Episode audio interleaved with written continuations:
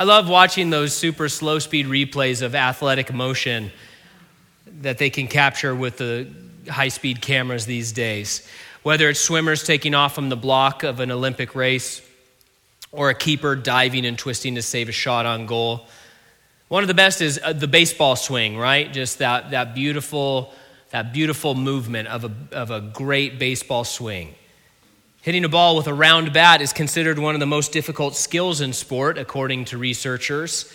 From stance to contact to follow through, there's an incredible amount of motion as muscle groups from the feet and legs up through the abdominals into the shoulders, arm, and neck all do their part, some turning one way, some turning another, all together an amazing, graceful movement with singular purpose.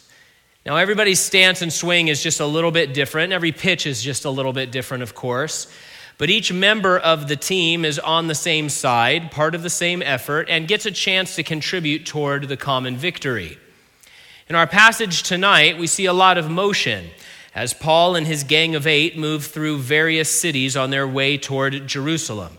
As they go, we're able to see the beautiful, grace filled motion of Christian ministry with many different things happening, but happening harmoniously and effectively. Looking at these verses, we can highlight some principles and characteristics of doing God's work or simply just living the Christian life in such a way that God is glorified, that others are strengthened, and in a way that keeps us in sort of spiritual scoring position. And so, as we begin, Paul is headed out of the city of Ephesus, and we start in verse 2. There we read this and when Paul had passed through those areas of Macedonia and offered them many words of encouragement, he came to Greece and stayed three months. Throughout this whole section, a general characteristic of Christian ministry or just the Christian life is that it is full of activity. Now, that's not to suggest that as Christians we should just be busy for being busy's sake. As we've seen many times in these 20 chapters so far, uh, there are very specific things that God the Holy Spirit wants to lead you in individually. And to simply do other things just to do them or to do a bunch of other stuff in the name of Jesus that He didn't ask you to do, well, that's actually detrimental to your spiritual development. Uh, and that's not a good thing at all.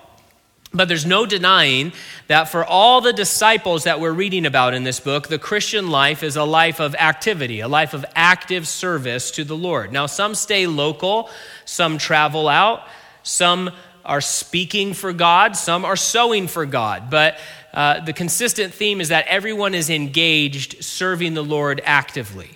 We also see here and later in verse 12 that Christian activity is characterized by what is called encouragement. Now, encouragement in the Bible isn't just flattery or blind optimism. It's not telling that person uh, on the early American Idol episodes that you're a great singer when they're not, right? And we've all, I'm sure, given that kind of encouragement to someone who we probably shouldn't have, but we didn't want to be the one to break it to them that they're the worst person we've ever heard, right? I think someone else would do that. Simon Cowell will do that job for me when that show was on. But that's not what encouragement is in the Bible. In the Bible, it means to help, exhort, and comfort.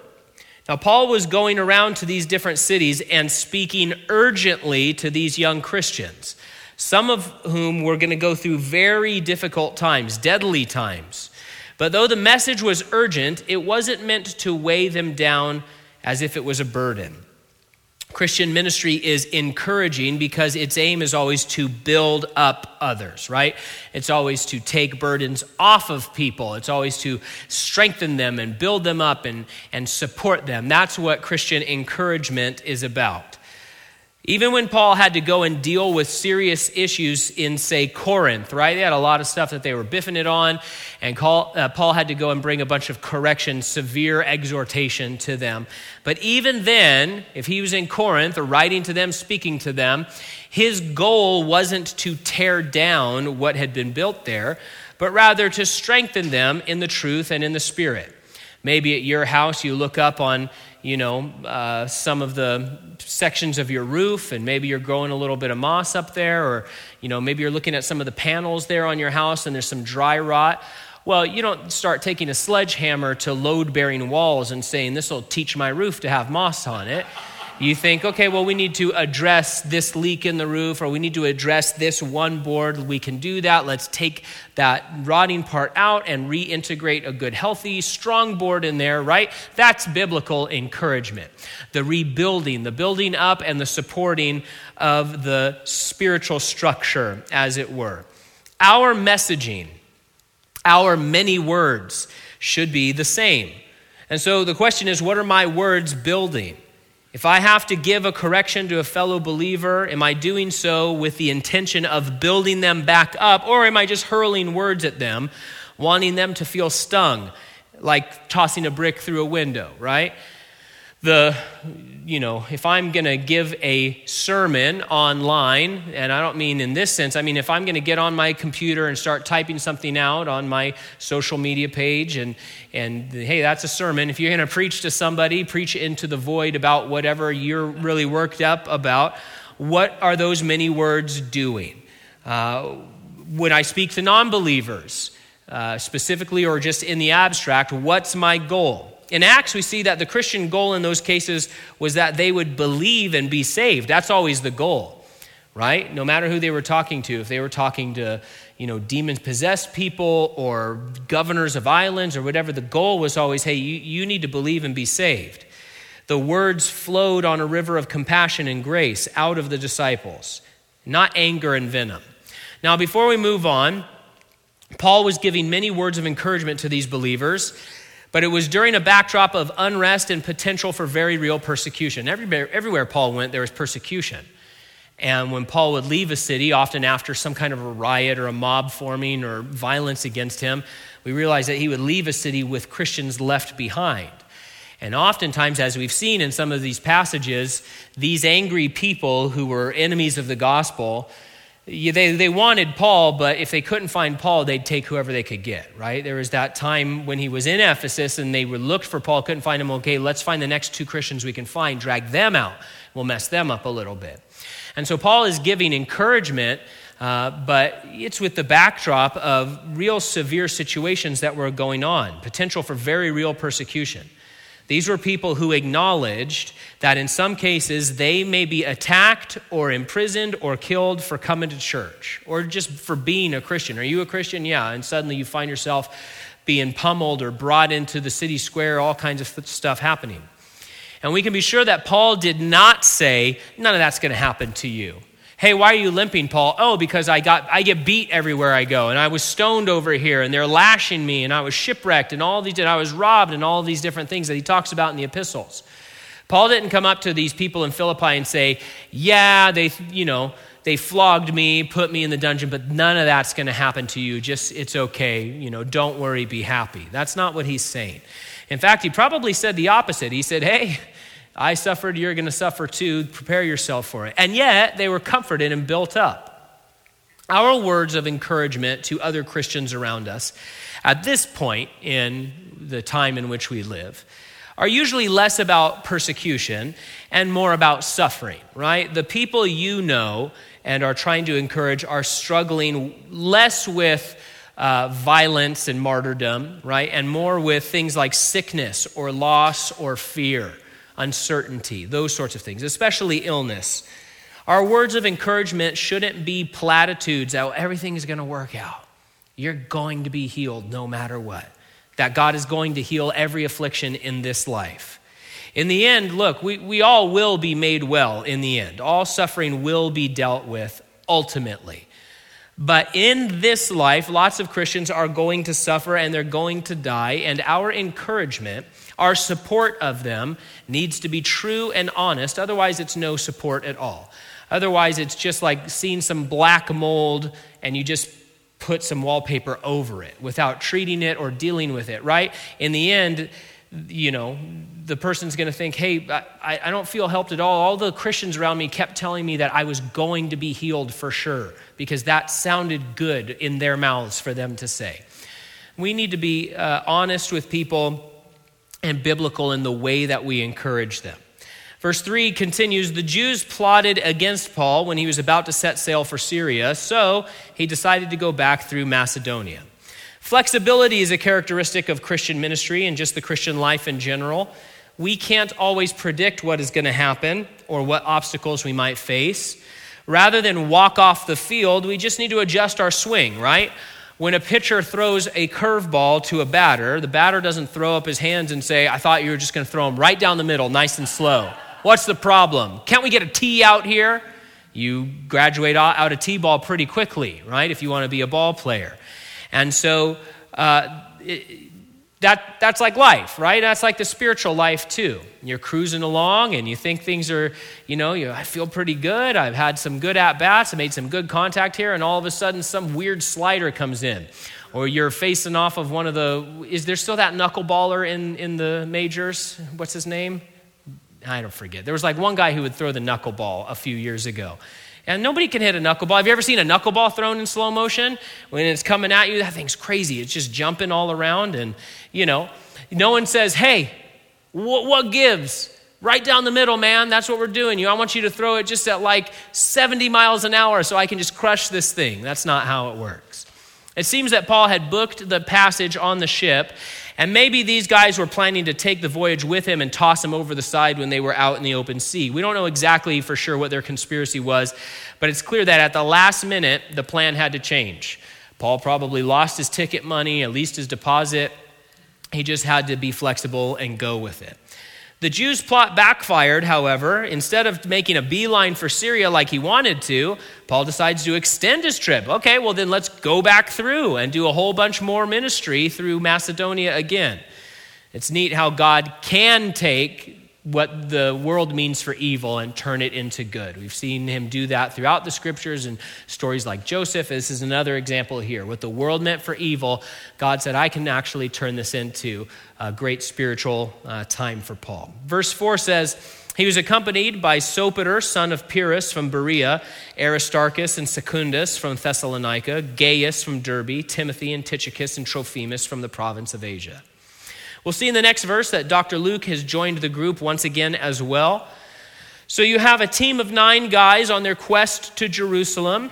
The fellows in this list were probably selected by their churches to be part of an official delegation that was bringing relief money from the Gentile churches to the church in Jerusalem. Paul was going through that region to gather a collection so that he could bring financial aid back to the struggling and suffering church in Jerusalem. That was the major point of their trip together. And it highlights for us that a characteristic of Christian ministry and Christian living is generosity. The Gentile Christians in Corinth, on the human level, had nothing to do with the Gent- Jewish Christians in Jerusalem, right? They don't know those people. They're just some people they once heard about, right? On the human level, yeah, I mean, they're, they're just practically on the other side of the world in a sense. I've never met those people.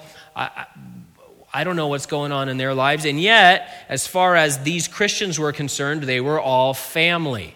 We have a family member over there who's struggling and doesn't have enough to cover what they need uh, to survive.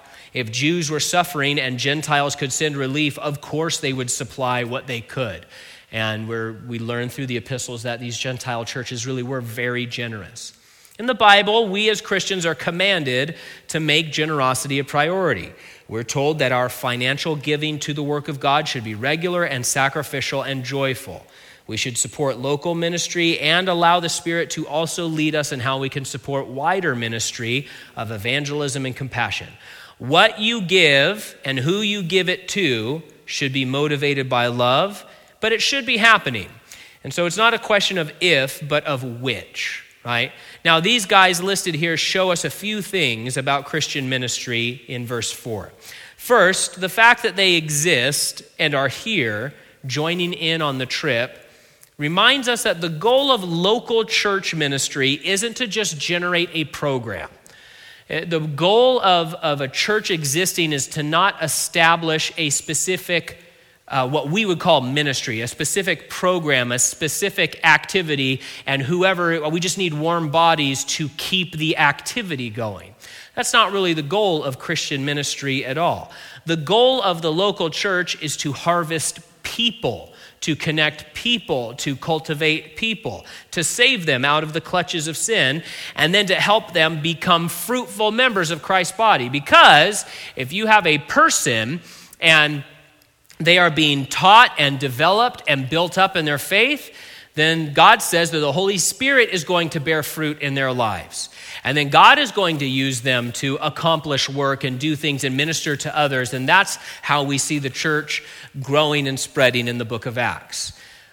Paul didn't go to these cities and say, okay, stuff's kind of struggling in Judea and Jerusalem. So, what we need to do is here in Gentile country, let's establish a program that will generate money to feed hungry people in Judea. And now that machine exists in the city of Corinth, and we just need warm bodies to work the machine, right? That's not what Paul did.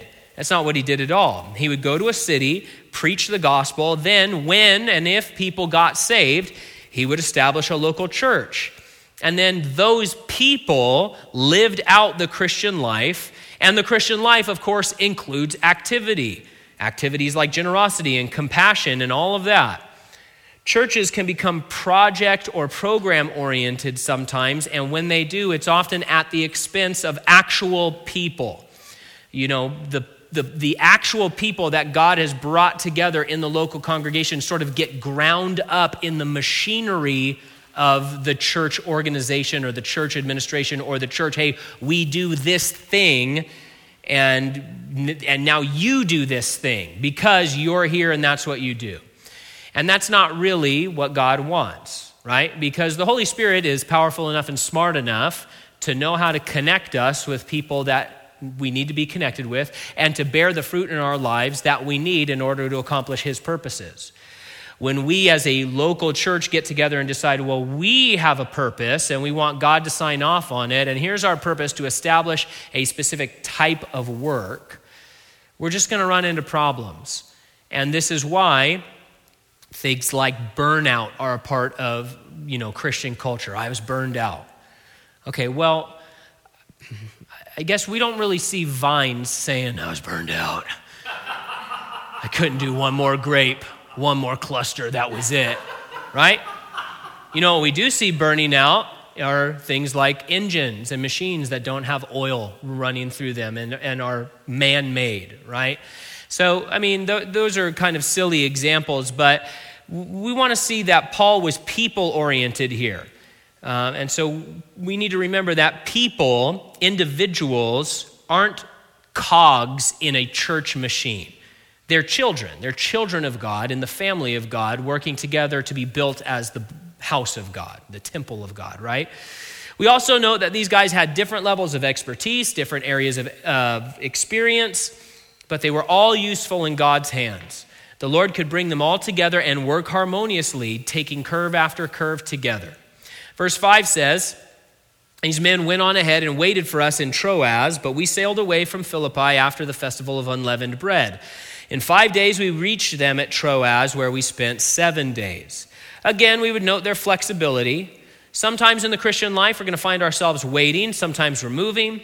Sometimes we get to be reunited and busy with friends in ministry. Sometimes we're going to be doing stuff with people we don't really know very well who are sort of strangers, but are going to become brothers and sisters with us.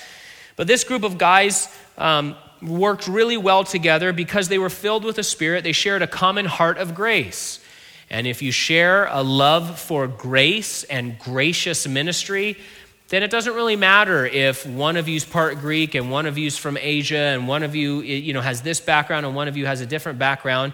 Everybody can come together and be friendly and be filled with joy and accomplish common goals together.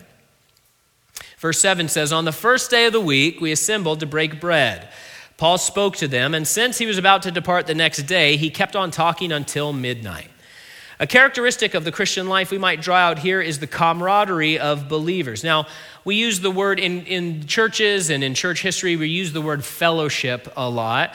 That's not really a term that gets used really anymore in popular culture. It's sort of an antiquated word.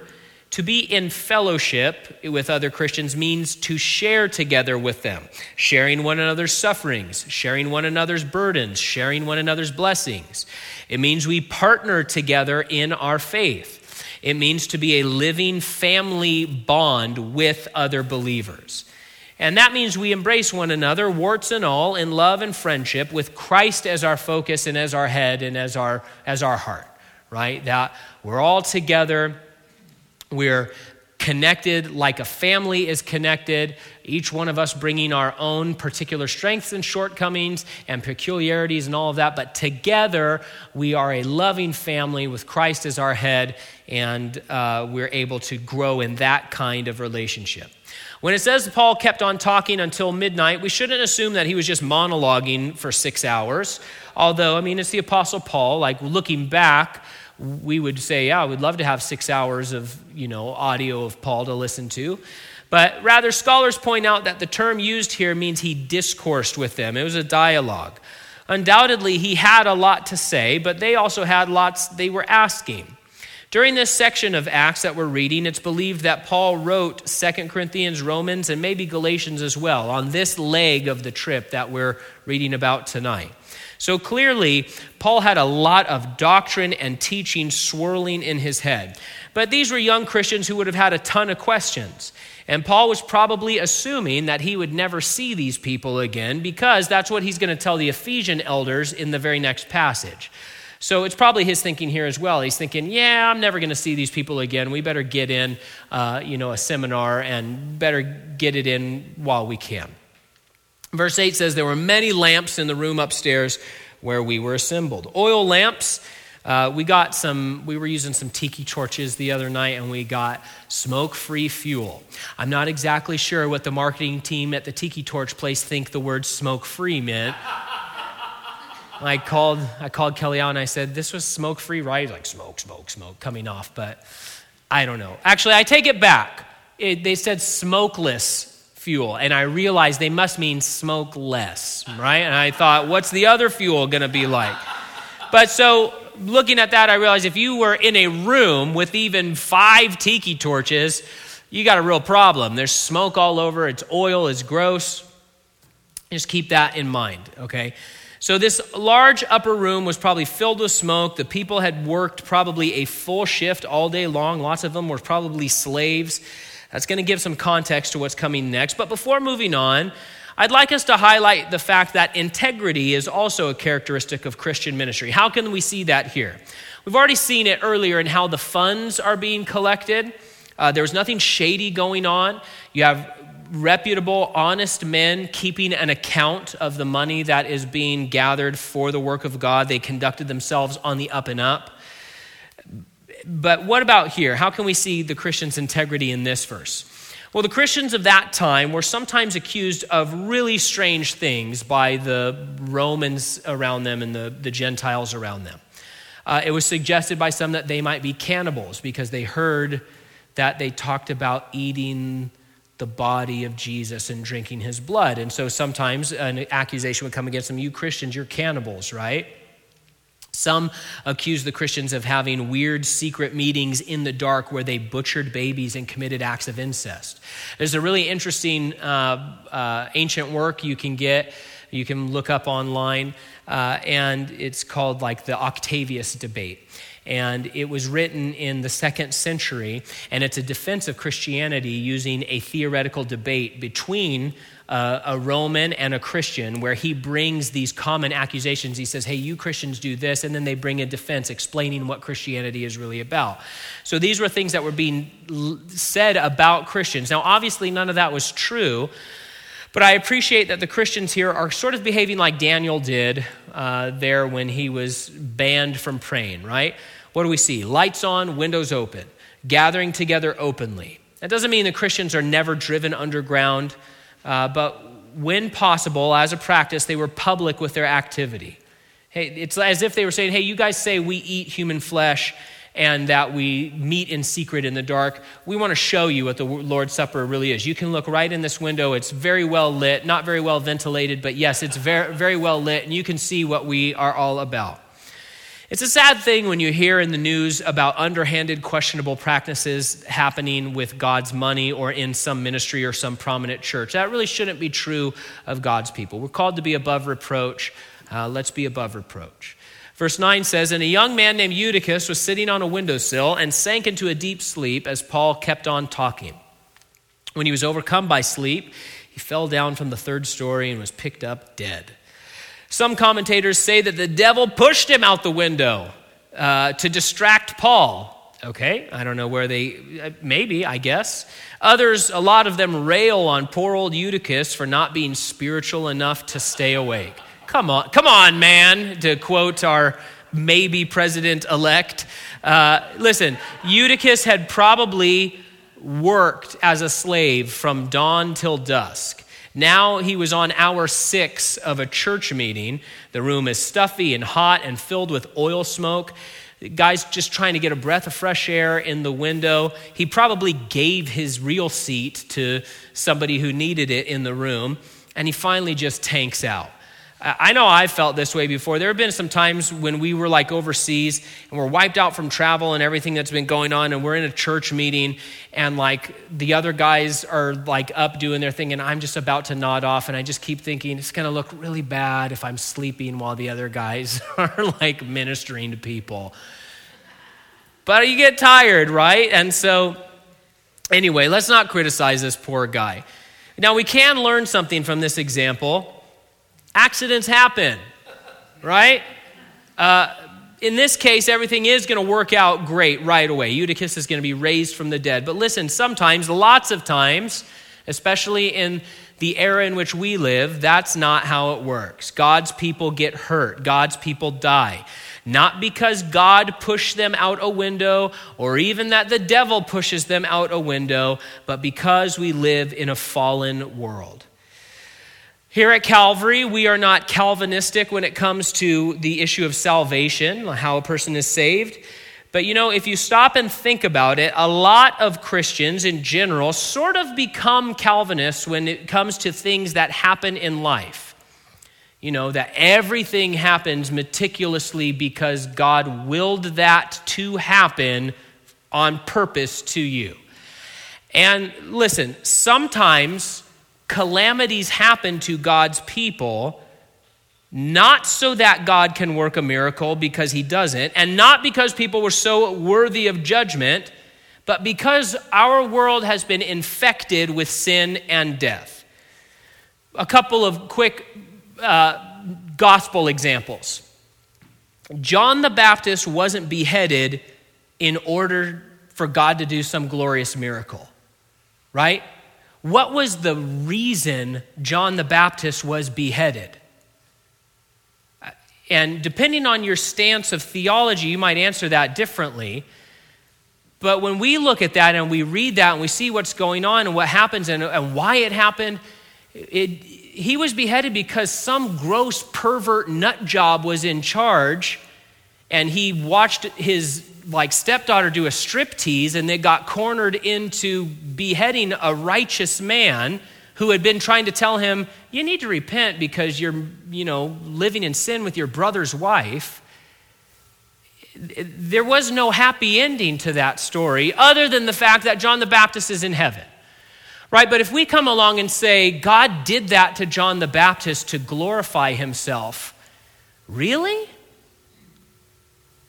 so, should we like applaud Herod for those choices that he was making? Should we applaud murder? Should we be excited about that? Or Jesus talked about this other situation in the book of Luke. In Luke 13, Jesus references a current event that had happened. This tower in Siloam had fallen and killed a bunch of people, 18 people. And he says outright, he says, Do you think that tower fell because those were really bad people and God was just wiping them out? He said, No. And, and what he's saying is that people die because we live in a world that is dominated by death. And so, why don't you repent so that you don't die and waste your eternity? And so, you know, obviously these are hard issues. Um, God is absolutely in charge, but I hope that we're really careful assigning blame to God, right? I guess I'm just uncomfortable saying that God forced Herod to do all kinds of weird, depraved stuff, which led to his murder of the greatest man born of woman, and that that was the end. No raising from the dead, no great revival broke out, nothing. right? I, I'm not ready to say, yeah, God did that, and we should applaud God for, for, for doing that. We wouldn't applaud a human for doing that. So we want to be careful about that. Listen, the world has been ruined by sin, and God is working a large scale cosmic plan to redeem. He is pouring out providence all over the world. His will will be done. In the meantime, sometimes people fall out of windows. And let's be careful not to blame God for that. Verse 10 says, But Paul went down, bent over him, embraced him, and said, Don't be alarmed because he's alive. Some try to suggest that Eutychus wasn't actually dead. He was dead. A medical doctor pronounced him dead. What we're seeing here is a miracle, but it also serves as a type for us in a few ways, a picture of a spiritual truth that we learn in theology. First of all, this is a type of what God has done for you. But it's also a type of what we can do for one another in the church. Paul, maybe on this very trip, wrote the, uh, his letter to the Galatians, and he said this in that letter. If another believer is overcome by sin, you who are godly should gently and humbly help that person back onto the right path and be careful not to fall into the same temptation yourself, right? So we're not blaming Eutychus, but his accident serves as a good object lesson. Eutychus had been overcome slowly by sleep, right? He kind of started nodding off, probably tried to shake it off, but then whatever happened, and he fell asleep, and as a result, he fell. He fell to his doom, fell into ruin and destruction, right? Paul, his loving brother, went down to where he was, gently and compassionately took him up, brought him in his arms back into fellowship with the other Christians. That is a characteristic of Christian ministry. We are to intervene in these situations where people have fallen and been overcome by temptation and do what we can to restore those fallen individuals back to the body. Verse 11 After going upstairs, breaking the bread, and eating, Paul talked a long time until dawn, and then he left. And they brought the boy home alive and were greatly comforted.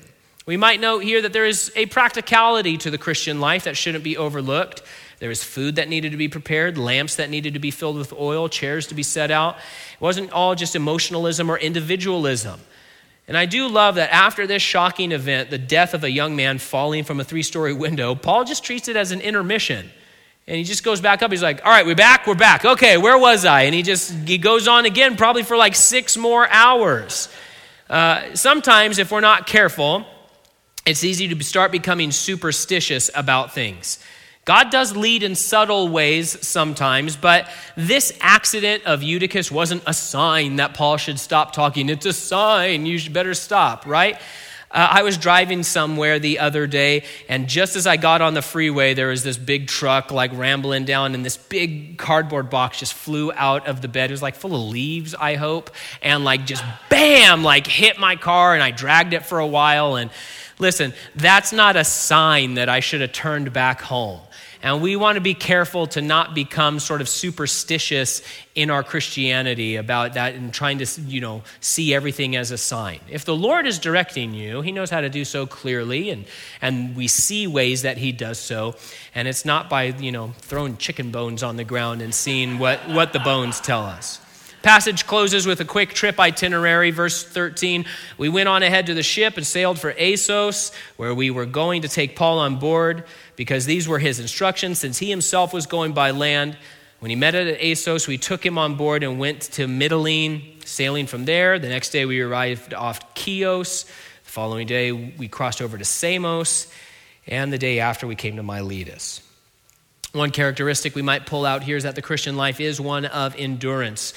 Whether you were the guys on the boat or Paul who had to walk 20 miles to the next town, it was quite an effort. Inning after inning, pitches kept coming, right? sometimes straight down the middle, sometimes crazy curveballs high and inside.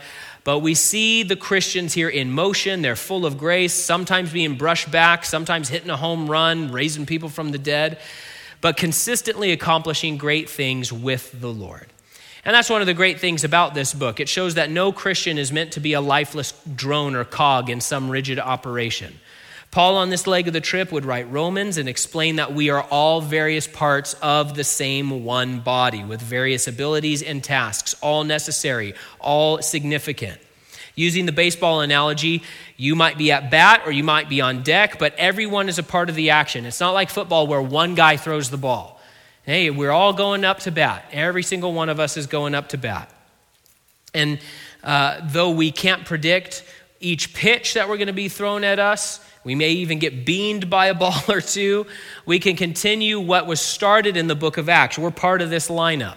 As we too engage in the Christian life and take our swings, we can be taught, we can be teaching. We see that in this passage. We can be generous and practical. We see that. We can be active and flexible.